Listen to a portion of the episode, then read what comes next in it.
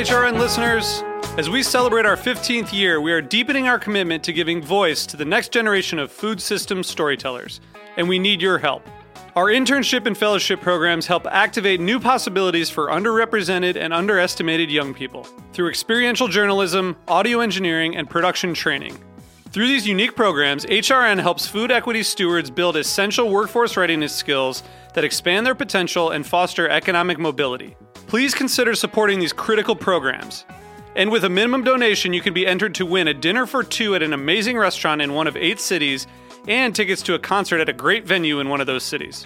We have incredible partners across the country who have donated, as they also share our passion for helping to educate the next generation of food systems storytellers. Check out heritageradionetwork.org slash 15 to donate and enter to win today. That's heritageradionetwork.org slash 15 to donate and enter to win today. And make sure you donate before March 31st. Thank you. Restaurants employ over 15 million people nationwide, and two thirds of all restaurants are independently owned and not part of big chains. Yet, currently, these small businesses are not represented in government relief negotiations. ROAR is working to change that by fighting for relief opportunities for all restaurants. ROAR is advocating for an eight point plan in New York State that will allow restaurants to reopen and rehire when the time comes. Dozens of industry leaders have signed onto this plan, like Nom Wah Tea Parlor, Field Trip, Momofuku, and many more of your favorites. You can join them at change.org by searching for ROAR relief opportunities for all restaurants.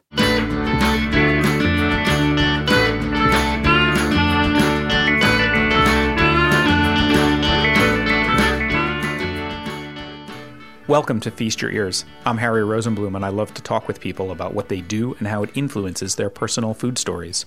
This is a show about people, life, and food. If you're just tuning in for the first time, all the previous episodes can be found in the archives at heritageradionetwork.org. I'm thankful for listeners like you, and I'd love it if you'd leave me a review wherever you find this podcast. Today's theme health and wellness. Health and wellness are buzzwords, but they're also things that are supremely important to us as humans. We are living in a global pandemic. As I read this, it's April 6th, 2020. I've been self isolating with my family at home for 25 days now. How we stay healthy in this time is of the utmost importance, not just for each of us individually, but as a species. This pandemic will shape the future for all of us and we can only guess at what it will mean to us, our children, our economy, our livelihoods, and more. While thinking about the big picture, one of the best things we can do right now is to focus on ourselves and our families and our own health. It's hard to overstate how important it is to be healthy now more than ever. As our hospitals get overwhelmed, the last thing you want is to end up in one, or to be taking resources away from others who have COVID 19 and other diseases. We can look to lots of healthy foods and wild foods to help us stay healthy. I've talked a lot about the value of real food and probiotics on this show before, but it's only more recently that I've started to look into the woods and the sea for foods I can forage. These are natural resources and need to be respected, studied, and explored. I spoke with Maureen Johnson recently about her foraging and health. She's one of a number of very reliable and excellent resources in the natural wild food and medicine realm. Check out her Instagram for excellent information at Food, Forage, and Fodder. My name is Maureen Johnson or Maureen Gordon. I'm actually in the process of changing my name over. My social media is on Maureen Gordon, and I live in Durham, Connecticut. And I I actually have a real business as well, but um, I recently started a new business called Food Forage and Fodder through Instagram. Uh, spun off my personal account, and I just see that there's a big need uh, for stepping back uh, to reconnect with the land and uh, to to better our health. That's kind of where the reason why I spun it off. And um, so, and I've cooked for many. I used to cook for the homeless in uh, the city of New Haven for uh, close to six years, and um, I really looked uh, at the homeless through a whole different lens, and it really gave me a, a big idea of really looking at the chronic illnesses of America as well as the homeless in front of us. And of course, friends with multiple chronic diseases as well, and really just saw a need of uh, stepping back from the grocery stores and the supermarkets and really connecting with the outdoors and improving our health, even in small ways. Sure. And that's uh, really where I started it. So. Yeah, I think I mean there's been such a huge uh, kind of I don't know movement awakening, however you want to describe it, of people kind of you know not I don't know. I, I believe that we shouldn't completely eschew modern medicine. I think there's a lot of value to modern medicine.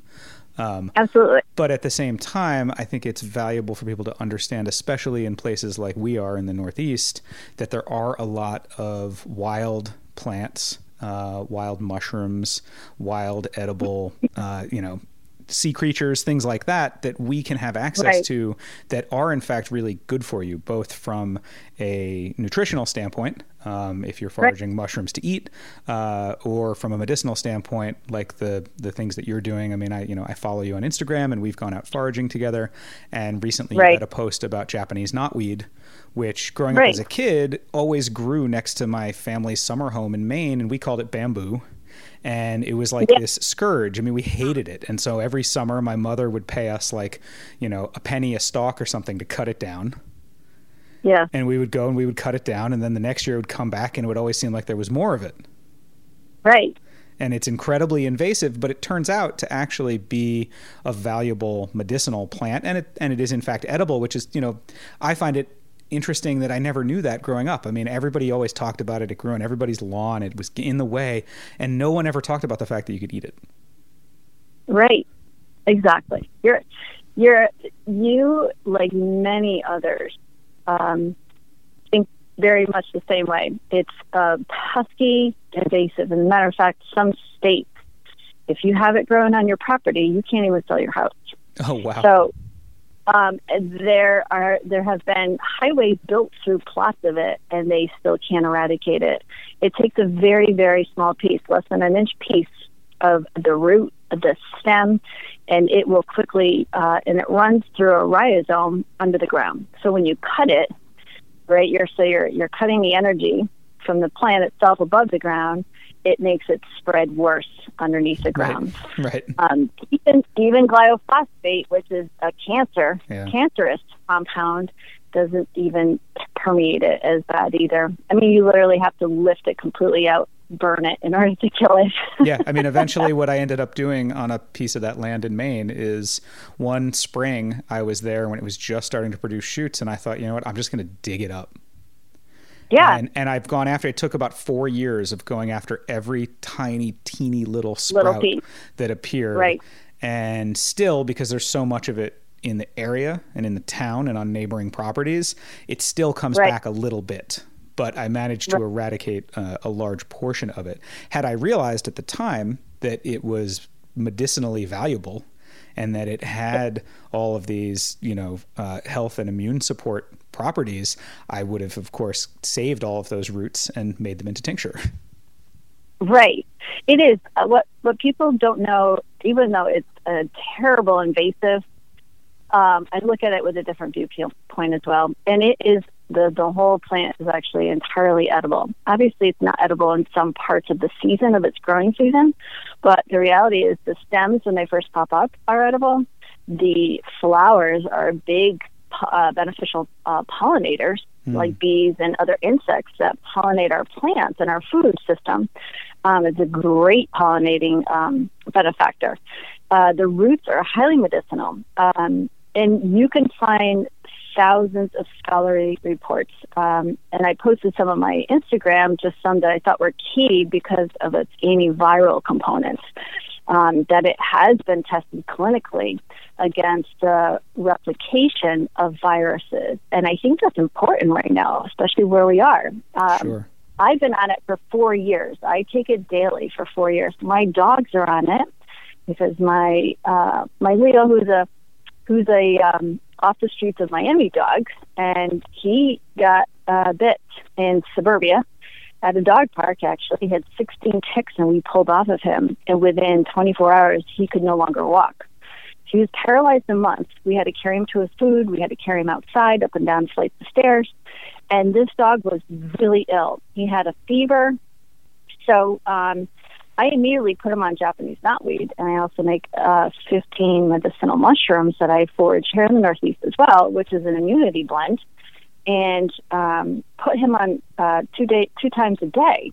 Now this dog is fully recovered. He did not go to the vet, and he I did not put him on any antibiotics. Um, and I'm not saying that antibiotics aren't good. Antibiotics do have their place, um, and I think they're important. And I, I never recommend people to uh, skirt it. Right. But um, I've read such great statistics and clinical studies on Japanese knotweed alone being used to treat people with severe cases of Lyme disease that it's been added to their regime. And so within uh, within a very short short days, his fever went down. He started to drag himself around a little bit. So I knew it was working, and I monitored him um, extremely close, and he recovered 100%. Wow. He had no residual effects, and he still has no. Res- uh, and that was two years ago, two summers ago, nearly. So, um, I I was amazed. So I've also read clinical studies that it could actually be preventive against Lyme disease. So uh, immediately um, prior to that, I was already on it, and I've pulled so many ticks because I'm constantly in the woods. Right. Uh, and my significant other in the same household uh, got it twice within a short amount of time. And the second time that he was on it, we actually put him on Japanese knotweed um, full time strength. Put, we actually doubled his strength, and the same thing, he kicked it. So I definitely believe now he's on a regime as well, just like the rest of us. My dogs are on it to keep the Lyme, and we've all had ticks pulled off of us since, and none of us have had any issues with Lyme. I'm not Mm. saying it's a cure all, Sure. but potentially it could be, and I can only Right. Obviously count my own personal story and my animals and the people I love that have Lyme in the past. So. Yeah, I mean, I, I think you hit on something there that I that I firmly kind of believe and try to you know explain to people that in in modern medicine, I think there's a feeling of there's a problem and there's a solution, and it's very black and white. And I Right. think in traditional medicine or in you know eating more healthy or in foraging or however you want to kind of package that, um, there is a thing about just keeping your body healthy in general. And I think there's a lot Right. more to it than we really understand, and it's not black and white. I mean, having written Vinegar Revival, people ask me all the time, you know, should I be drinking apple cider vinegar every day? Is it going to cure gout? Is it going to cure uh, GI problems? All these things. And I say, listen, I'm not a physician. All I can tell you is from anecdotal personal evidence, which is that I consume a lot of vinegar and I don't get sick very often. And I feel good and my bowels are good. And, you know, all, all of these things where I can't tell you definitively that if you take one ounce of apple cider vinegar every morning, it's going to do X, Y, or Z because the body is Right. far too complicated. There's all, you know, depends on what you're eating. It depends on your environment. Are you allergic? Are you, you know, do you have dust mites? Do you go out in the sun? Do you not go out in the sun? I mean, there's all these different things. But Yeah, we are built individually. yeah, right, We need to exactly. remember that. yeah, exactly. Yeah. Um, but that there are these things which are, in many cases, uh, good for you. Uh, in many cases, they, and you know, it's not like antibiotics, right? Like you can't be on antibiotics forever, right? You can't take antibiotics prophylactically because they're meant to do a very specific thing. But you can take a Japanese knotweed tincture every day, and Right. your body may not need some of the things that are in there one week and it might need them the next. But if it is something that we know is not going to be detrimental in the dosage, then you can take these things and have them all the time and have them every day. And, you know, then it could prevent things like Lyme disease. Right. I mean, let me just preface this. I think as a society as a whole, we've we've become accustomed to take, um, and I'm going to tread on this a little bit uh, lightly, is that we take whatever comes from a medical profession of any sort as full face value, right? Yeah. Um, and and we do that without questioning, without researching anything that the doctor hands a script over for. We don't question it. Now, I think the American health system is a great health system, is the best in the world. And I, I believe that that if you get in a car accident and you need to go to the ER, your chances are very good for survival. Right. However, and the reason why I kind of I kind of walk lightly on this is that I don't think our healthcare is good in preventative Mm. This is where I think we fail um, to really. Our doctors have ten minutes with us. They are. They don't know what's going on in our life. They don't know what our health is, other than looking at a piece of paper or an electronic medical record. And that has led them to not be on the preventative front end. And there's a reason for that too, because there's a lot of big pharma. Um, and the doctors are paid well and they get lots of stuff uh, and, and they want you on many pills. Right. So, and I think that a lot of these pills that a lot of us are on do more harm to our entire GI system that cause other problems in our body where we get to the point where, and I can, I'll use my grandmother as an example. She was on 30 pills by the time she hit in her 80s. Mm. And she was not well. I heard, I mean, she had literally chronic diarrhea for four straight years. And she lived with my aunt, who was a nurse from Vietnam and still a nurse. And it, the thing is, is that it was just more pills, more pills, more pills. And she would come to my home and I was like, what do you want, Graham, right? And I would, and she'd say, I have this diarrhea, I can't get rid of it. And I would have a UTI, a urinary tract infection constantly, she said. And you know what I did immediately is I would put her on a higher probiotic, uh, you know, natural yogurt that I could find the most bacteria in. I put her on like granola for breakfast for a good solid week. I gave her cranberry juice and, and natural cranberry juice with no sugar and um, that has fruit juice to be. And, and I can tell you, within two weeks, the diarrhea stopped and the UTI stopped. Hmm. This is food. Right. Like this is food because it's closest to the ground that we can possibly find, the less processed. And she got off her UTI. She got off her, uh, you know, her antidiarrheal drugs, you know, over the counter stuff. So this said to me that she's on so many meds that they have destroyed her gut flora. Yeah. Um, and I think this is where most people are. I think most people, I mean, I know statistically, uh, and this is probably an old study, believe it or not. I think it's 15 years old now, but at the time, 48% of us had chronic illnesses. We spent $500 billion to treat just those chronic illness. That, if you look at the cost conversion of what we pay to what we're getting in healthcare, I don't think we're getting our money's worth. Yeah. And this is kind of where my point is, is that I think we just kind of need to step back a little bit. And how do we eat preventively? How do how do we have food, healthy food, the least processed food, the most whole foods, um, correct a lot of this stuff? Absolutely. Right? So I, I think this is where we fail as a healthcare system in keeping many things at bay because of the amount of drugs that most of us or a lot of us are on, or we are picking, you know, chips and processed meats and we're going down the frozen aisle and we're, we're picking out, you know, stuff for lean cuisine meals just because their calories reduced. And this is the stuff that is not going to keep us healthy. Yeah, I mean, imagine if we took even a portion of that money that gets spent on healthcare and spend it on real food direct to producers and farmers. I mean, the strength of the economy, the health of the people, you know, it would be a whole different world. Right. And and here's the thing. Like there's not just one thing that has to change. There's a, actually I believe in self-advocating and that's kind of where I stepped back years ago. I was really sick with a staph infection, an invasive staph infection.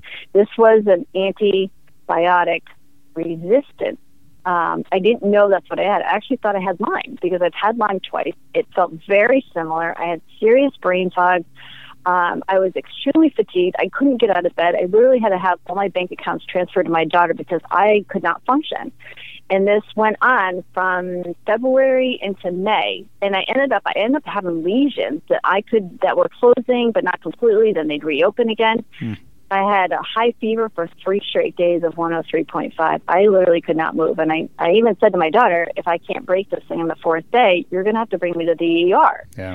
And it finally did break to 99. So I knew my body was fighting it. I could feel it. Like I would have a couple good days and then I would be suffering a few other days. So I finally uh, went to my multi infectious disease. She's a great woman.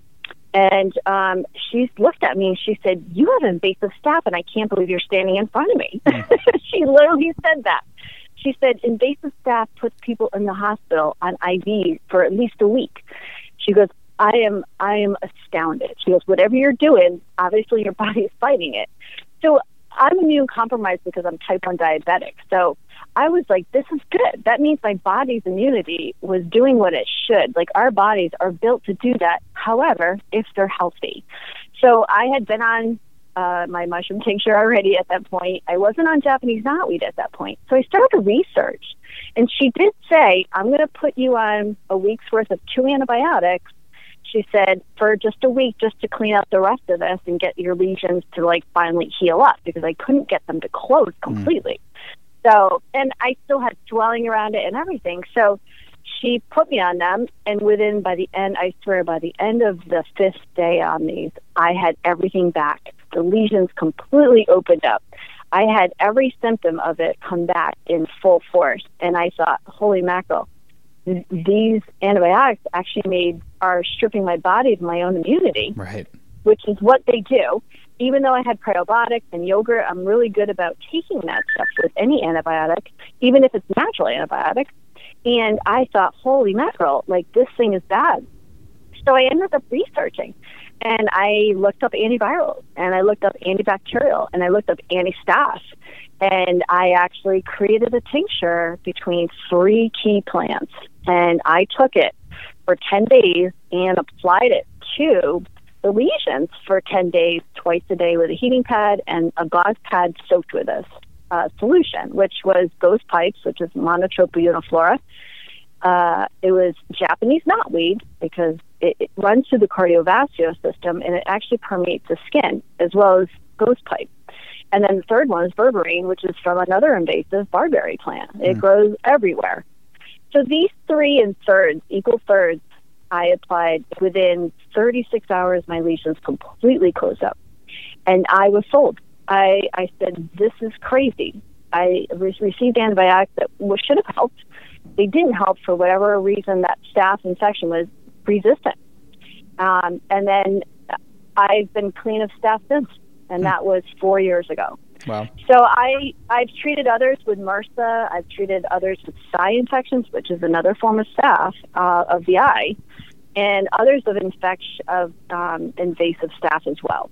Now I don't mess around, right? So I give myself 24 hours, and I tell patients that if this doesn't start to improve within 24 hours, that's how quickly this stuff works. Then you need to go to the ER because I'm not willing to obviously, and I'm not a doctor. I'm trained in herbals because I've worked with them for 40 something years.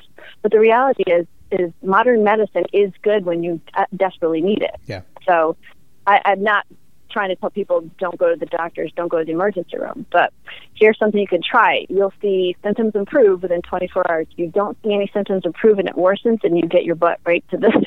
you go to the ER right away. You go to your doctor right away. So, right. Yeah. But I, I just think it proves that we have powerful medicines here in New England. And we have powerful food that act just the same. And we have low toxicity to other cells, unlike other things. It can be toxic. During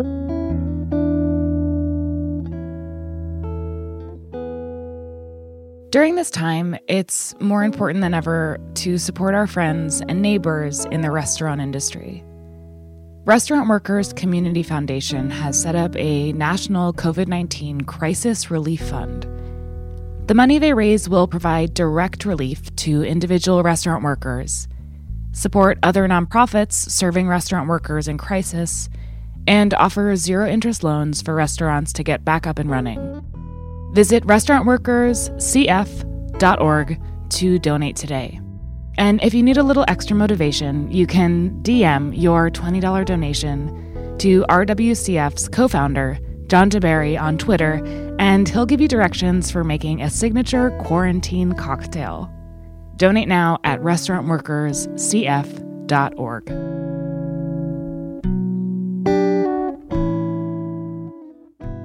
So, I want to talk a little bit about I mean, you've been doing this for a very long time there are a lot of people now that we're so connected with things like social media.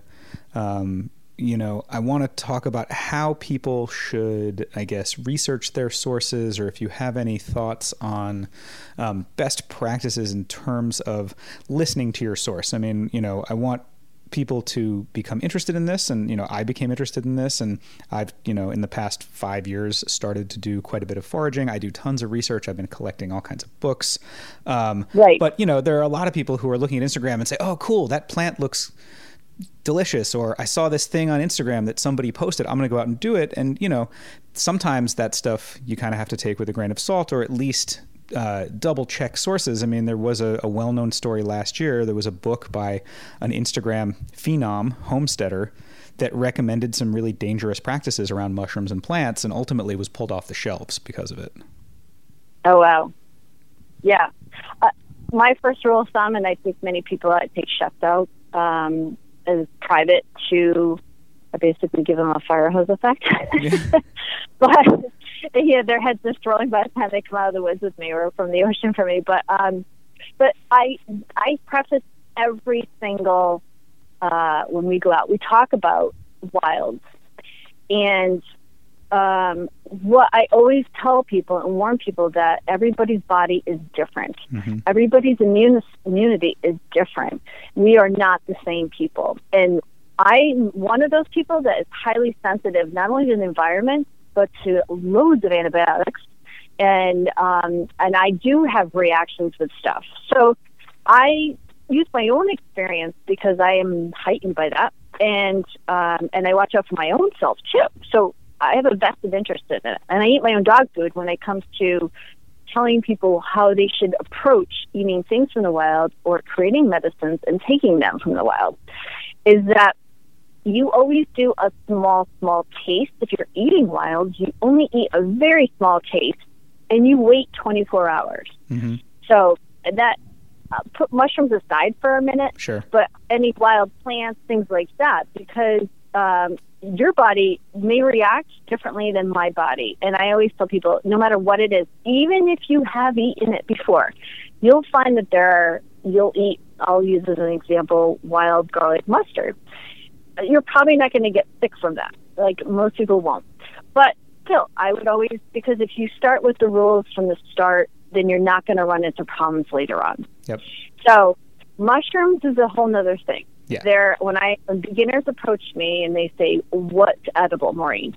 I'll say, "Listen, here's where you need to start. You start with just polypores because we really don't have any polypores that'll kill you Sure. here in the north. They may not taste good. Right. one thing. Or And they might be impossible to chew, but you bellyache. Yeah, they may give you a bellyache, but you're not going to go to the emergency room and have to have your stomach pumped, Yeah. and you're not going to need, you know, milk thistle in order to make you survive. So, so, and I always tell people, like, here's the pages you want to look for for the ones that will kill you, because I think if people are going to go out in the woods and they're going to eat and they're going to forage and they're going to research, and there's loads of research you can do on them. Um, I always say be 110% sure of what you're eating. Number one. Number two is um, know the poisons. You need to know your poisonous stuff before you put anything in your mouth with regards to mushrooms. yeah. You know that you need to be able to identify the ones that will kill you, and we have those here. We have the destroying angel, and we have the angel of death, and those are white mushrooms, and they look a lot like most things. So, I tell people to stay away from gilled mushrooms from the get go until you have five good years of, of foraging for polypores that are edible or medicinal or that won't kill you, and you're comfortable. Then I'll, you know, then come back to me and I'll tell you how to then research the gilled stuff. Once you get into the gilled, these are things you don't try in a frying pan, even in a small amount, because some of them will kill you.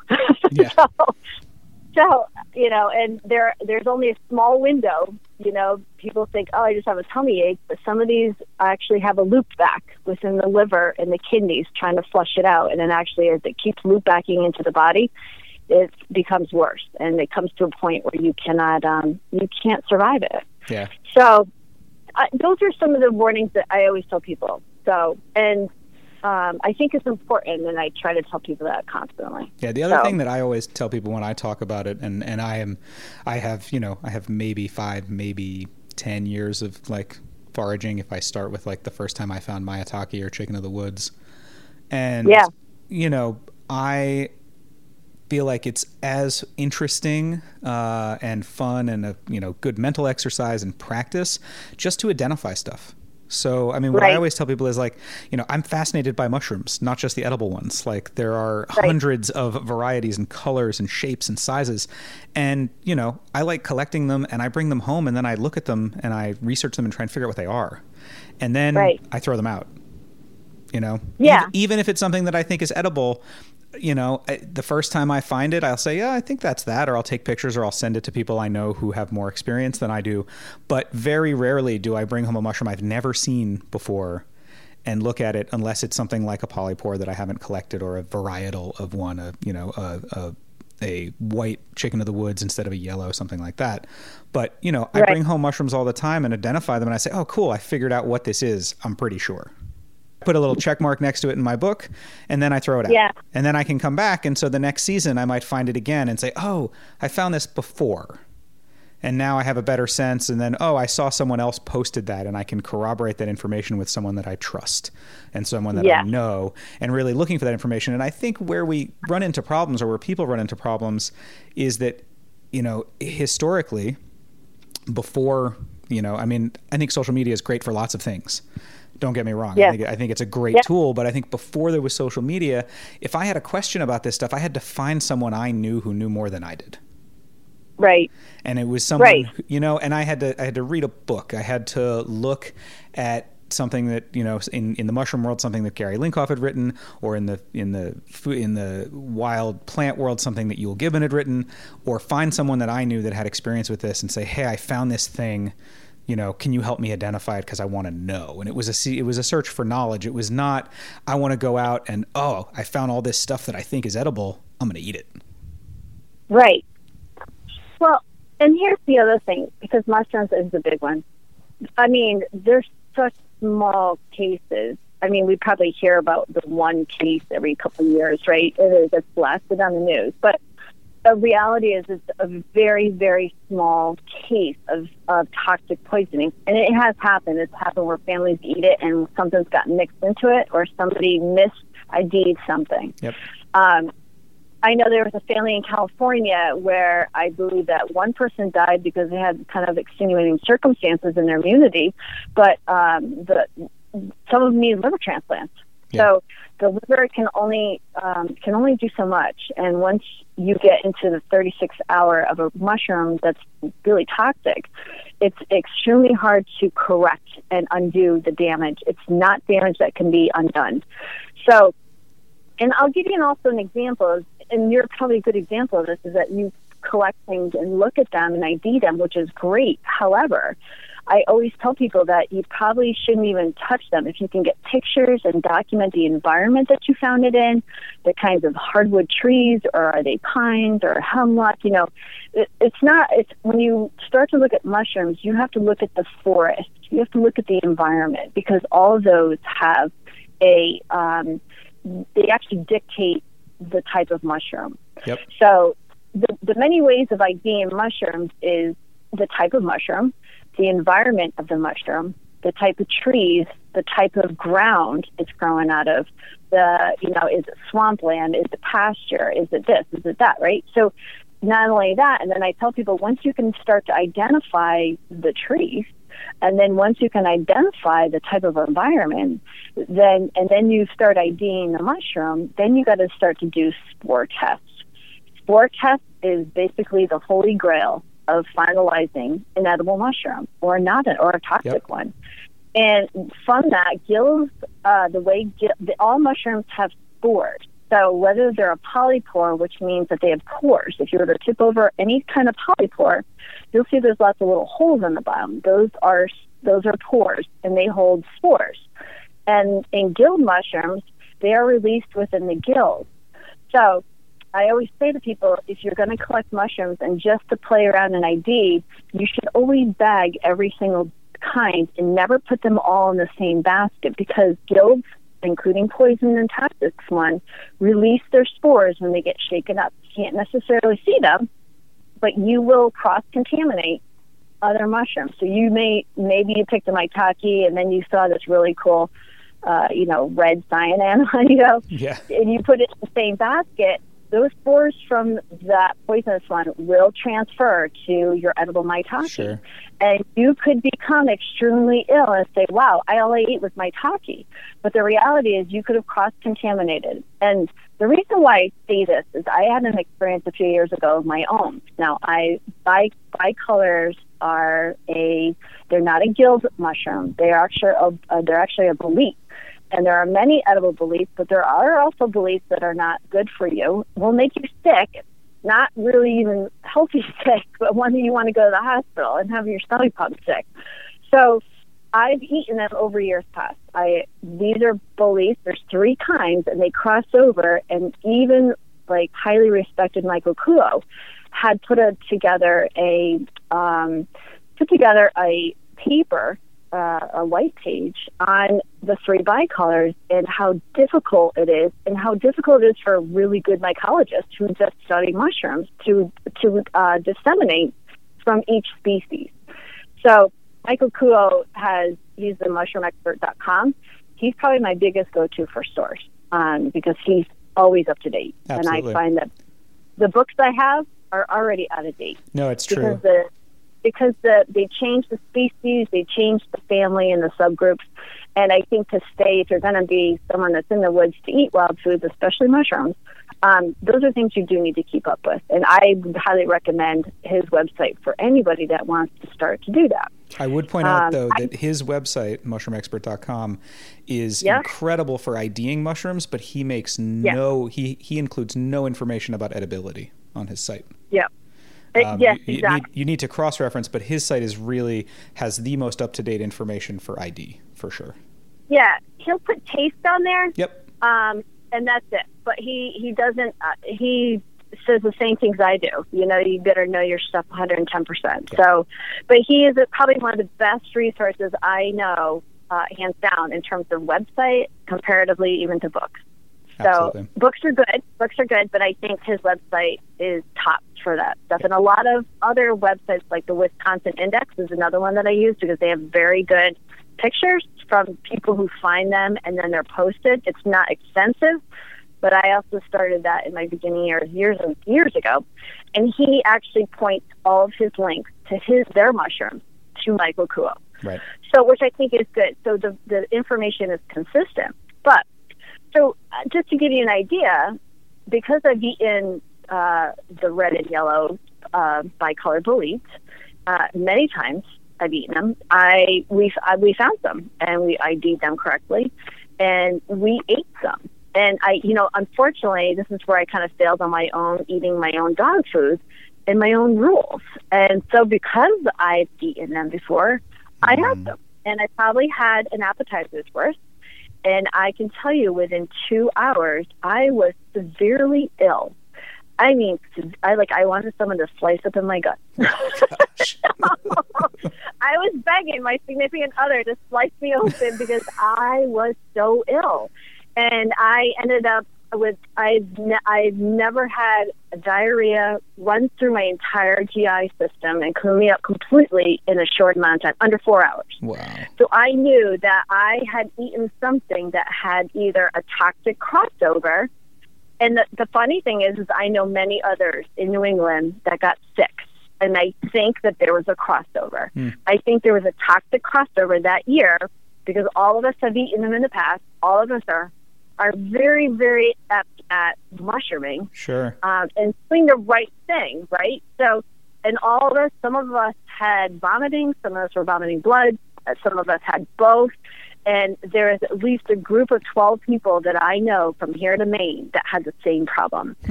So, this is why I think it's important for people to, even though they've tried them before, and speaking from um, speaking from the expertise on that, I still recommend every year that if there's something, um, especially uh, like boletes, and I think especially gilled mushrooms, that if there's any toxic crossover, and it could be totally environmental, I don't know. Right. It's just that all of us, a big group of us, had gotten really sick from these bicolor boletes. So I'm back to, uh, you know, I make sure that I tell people that. I try to tell them that story because I think it's critical, you know. Now, you mentioned with mushrooms how important it is to look at your environment, and I want to bring that up when it comes to foraging plants and other things, and even seaweeds. When we went out a few weeks ago together, we talked a lot about how, you know, there are places that you can forage seaweeds and places that you can't because of proximity to things like runoff and development and golf courses and things like that. So I just wanted to bring that up for a minute to make sure that people yeah. also, if they're out, you know, I mean, right now, this time of year, people are out looking for ramps, right? Everybody's all hot for ramps because that's the sign of spring in the Northeast. Um, yeah. And I noticed you have a secret spot where you got some very early, like a couple of weeks ago. I have yet to find any spots in my part of Rhode Island uh, where I can find them, but I'm on the I'm on the lookout. I've got the Japanese knotweed staked out, but even that up here, and I'm not that far from you, you know, is only right. just starting to produce those little pink buds. I, I don't even have any like taller growth. Um, yeah. any of the spots up here for that. But you know, can you talk for a second about how to identify or what things to look out for if you are going to start foraging some of these edible plants? Yeah, I think it's important, and I've had conversations uh, with other foragers because too. Obviously, I have lots of foragers who follow me, and I follow some that I really, really, truly treasure, and um, and I think we're all in this together, and that includes foraging. So mm-hmm. we have a great community that's built online for that, and I think that's what Instagram is so great for. Um, but there are differences where I've pointed out where I've seen folks harvest Japanese knotweed, and I'll just start with that one first, and then I'll kind of sub sub that into the rest of the world where we can forage wild foods. Um, you know, Japanese knotweed, to give an example, grows extremely well in really poor, um, really poor soil. And what I mean by poor soil is the more that it's less um, less humus, less really good bio, you know biodiversity, nutrients in its soil, it doesn't do well in really healthy soil. It hmm. actually stays fairly contained. Um, so I always tell people they may see loads of it. I don't recommend that if it's in any areas where there's manufacturing in the past hundred years, that it wasn't a dump site for some places. And I think like in one particular, there was a forager in New York that you know raved about eating the shoots coming up out of parks in New York, and I was thinking to myself, I don't know if I would eat anything yeah. coming out of this New York. Sure. in all honesty. And the reason why is Japanese knotweed, as an example, and many other plants are, are in this um, this category, is they will take up toxic metals. They will take up the pollution in the root, and which subsequently will be released into its plant. Right. So I think that if you're going to look for, let's stick with woodlands and pastures and open spaces, that you kind of know the history a bit of it. And the further into the woods you can get where there's no manufacturing, the better chances that you will do fine. You will be okay. But I think if you're, you know, scouting out edges of preserves made 25 years ago and it used to be a dump back in the 20s, right. um, you know, these are places I would not forage anything from because things do get taken up in the roots. I mean, there's not a lot of hard degree uh, clinical study on it because no one's really looking at that. But as a safety precaution and as my own health, I would not eat anything coming out of the ground somewhere near where there's major manufacturing over the last hundred years. Yep. So, so I would say you want to look at food outside. You want to you want to look for natural preserves, natural land trusts. Like I Google land trusts, and there's a lot of them that are small that allow the towns scoop up some of the old farms are even made into land trusts. They are phenomenal. If because a lot of times they didn't really use a whole lot of chemicals on their farms because they would harm their animals. Right. So I think if you think of that cognitively and think, okay, you know what, this place is right near where they used to make textiles. You know, a hundred years ago, you would not want to be foraging for anything in yeah. that area for sure. So even though it might be a preserve today, yep. the dirt doesn't change, and the roots will go deep enough because some of this stuff does not go away. They have like a half a million years of of uh, you know half life. So, so and then the same thing kind of transgresses into water. Same thing. So if you have natural ponds that were never dumping zones, or they didn't have halfway up the river where they made you know copper bells or brass bells for ships, and you know we're dumping this stuff into the rivers same thing. So, although over the years, a lot of Mother Nature will correct that as long as no one's disrupted it.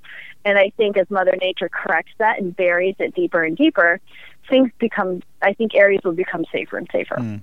As long as somebody doesn't take a backhoe and start digging and dredging. Sure. This is where we start to see the problem. So, and then the ocean, the same thing. There are many preserves that do not have street runoff, that do not have any manufacturing um, along the edges of it. And you want to stay away from rivers typically that run to the mouth of the ocean as well, because it's you're the same thing. Everybody throws stuff into the river because that's where it goes to the ocean. Yeah.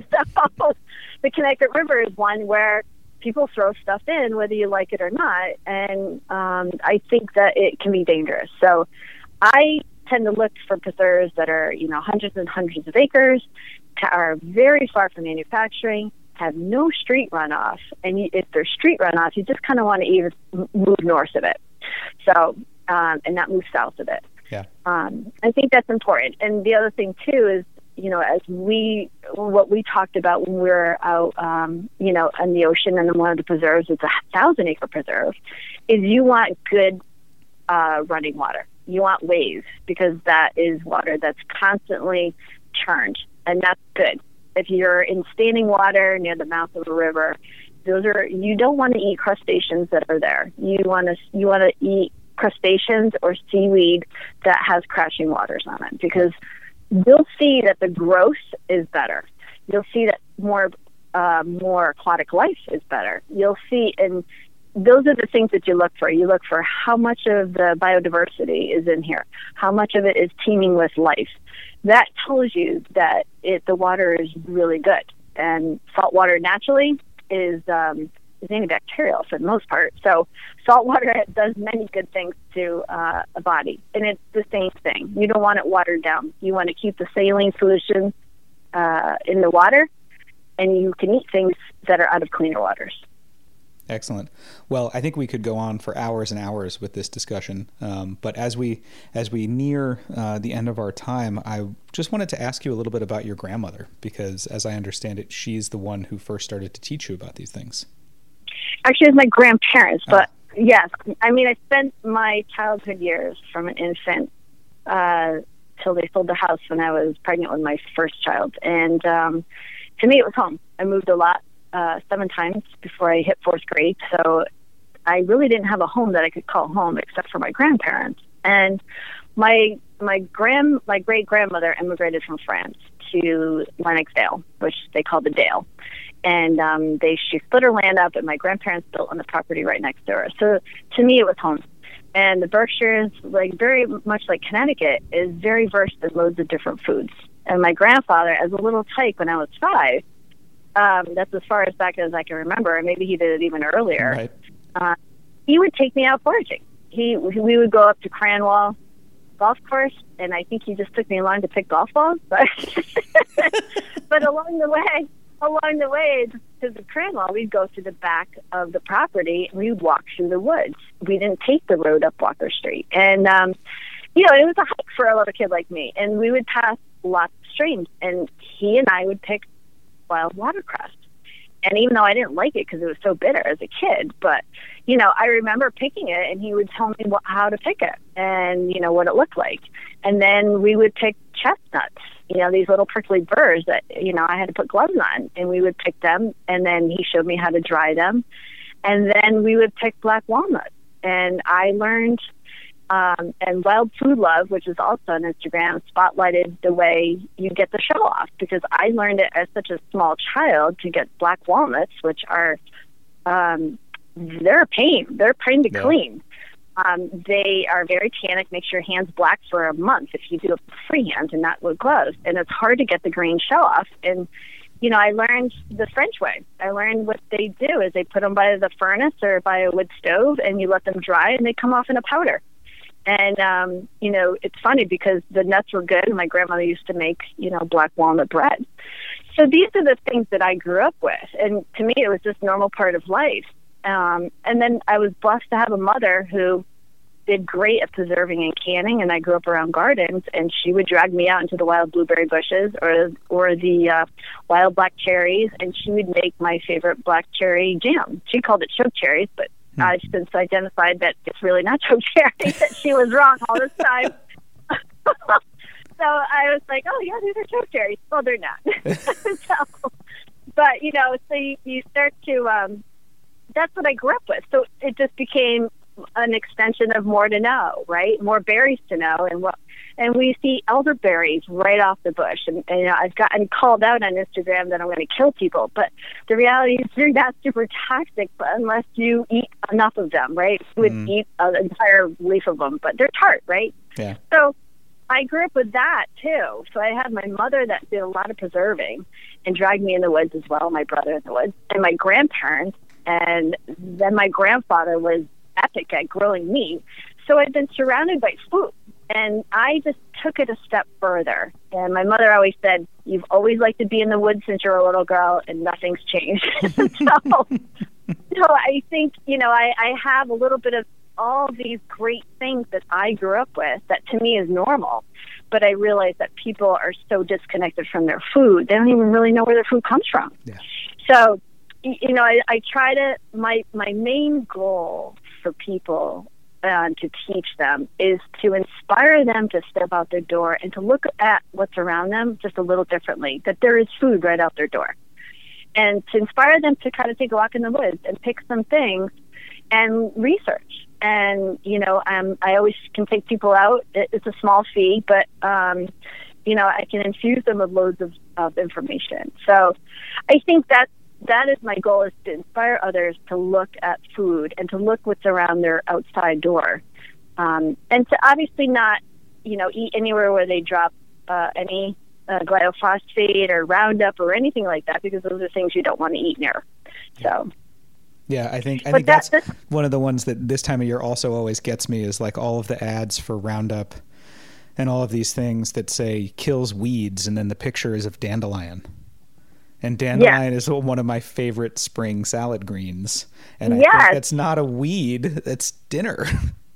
It's food. Uh, yeah, my great grandmother used to send me out with a little pocket knife and told me to go into the leaves and pick the smallest and the most, the first ones that pop up. And my mother used to do the same thing. Yeah. I was always picking dandelions in March and April because that was our first salads. Yeah. That was what we grew up with, you know? So well, but thank- yeah, it's better to just dig it up, you know. So. Yeah. well, thanks, Maureen. uh, it's been it's been great to talk with you, and I um, appreciate um, you let opportunity on uh, you know Heritage Radio as well. Thank you so much. And I really I look forward to getting together to forage in person again, perhaps once this uh, pandemic subsides somewhat. Yes, I would love to. Yeah, and and you know, and and as you know, I encourage everyone to to check out uh, Maureen's Instagram. It's food, forage, and fodder. Um, you can learn a great deal by looking at that. And, you know, while you're stuck at home, go for a walk. Take a look, look around you, look at the plants and see if you can identify them. Yes, exactly. You know, step out your door and get some fresh air, which is good for the mental health capacity. Yeah. And uh, and you might find something that's actually edible. And I'm more than willing to help people figure things out and ID them. There's a lot of things I can ID right off the top, but if there's things I'm unsure of, I certainly will tell you not to eat it. so I want I want people to survive. You know, the the more I share, the more I care, the more we save. Especially in light of what's going on in our in our world right now. Thanks for listening to Feast Your Ears today. You can find out more and follow Maureen at Food, Forage, and Fodder on Instagram and see all the awesome things she's working on. Great information on mushroom identification can be found at mushroomexpert.com. You can find Feast Your Ears as well as lots of other great shows at heritageradionetwork.org on iTunes, Spotify, Pandora, Stitcher, or wherever you get your podcasts.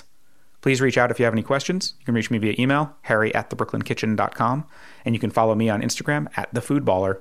Talk to you next week.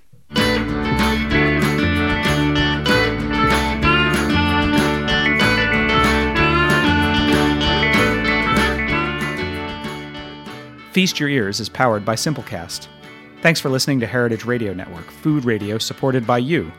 For our freshest content, subscribe to our newsletter. Enter your email at the bottom of our website, heritageradionetwork.org. Connect with us on Instagram and Twitter at heritage underscore radio. You can also find us at facebook.com slash heritage radio network. Heritage Radio Network is a nonprofit organization driving conversations to make the world a better, fairer, more delicious place. And we couldn't do it without support from listeners like you.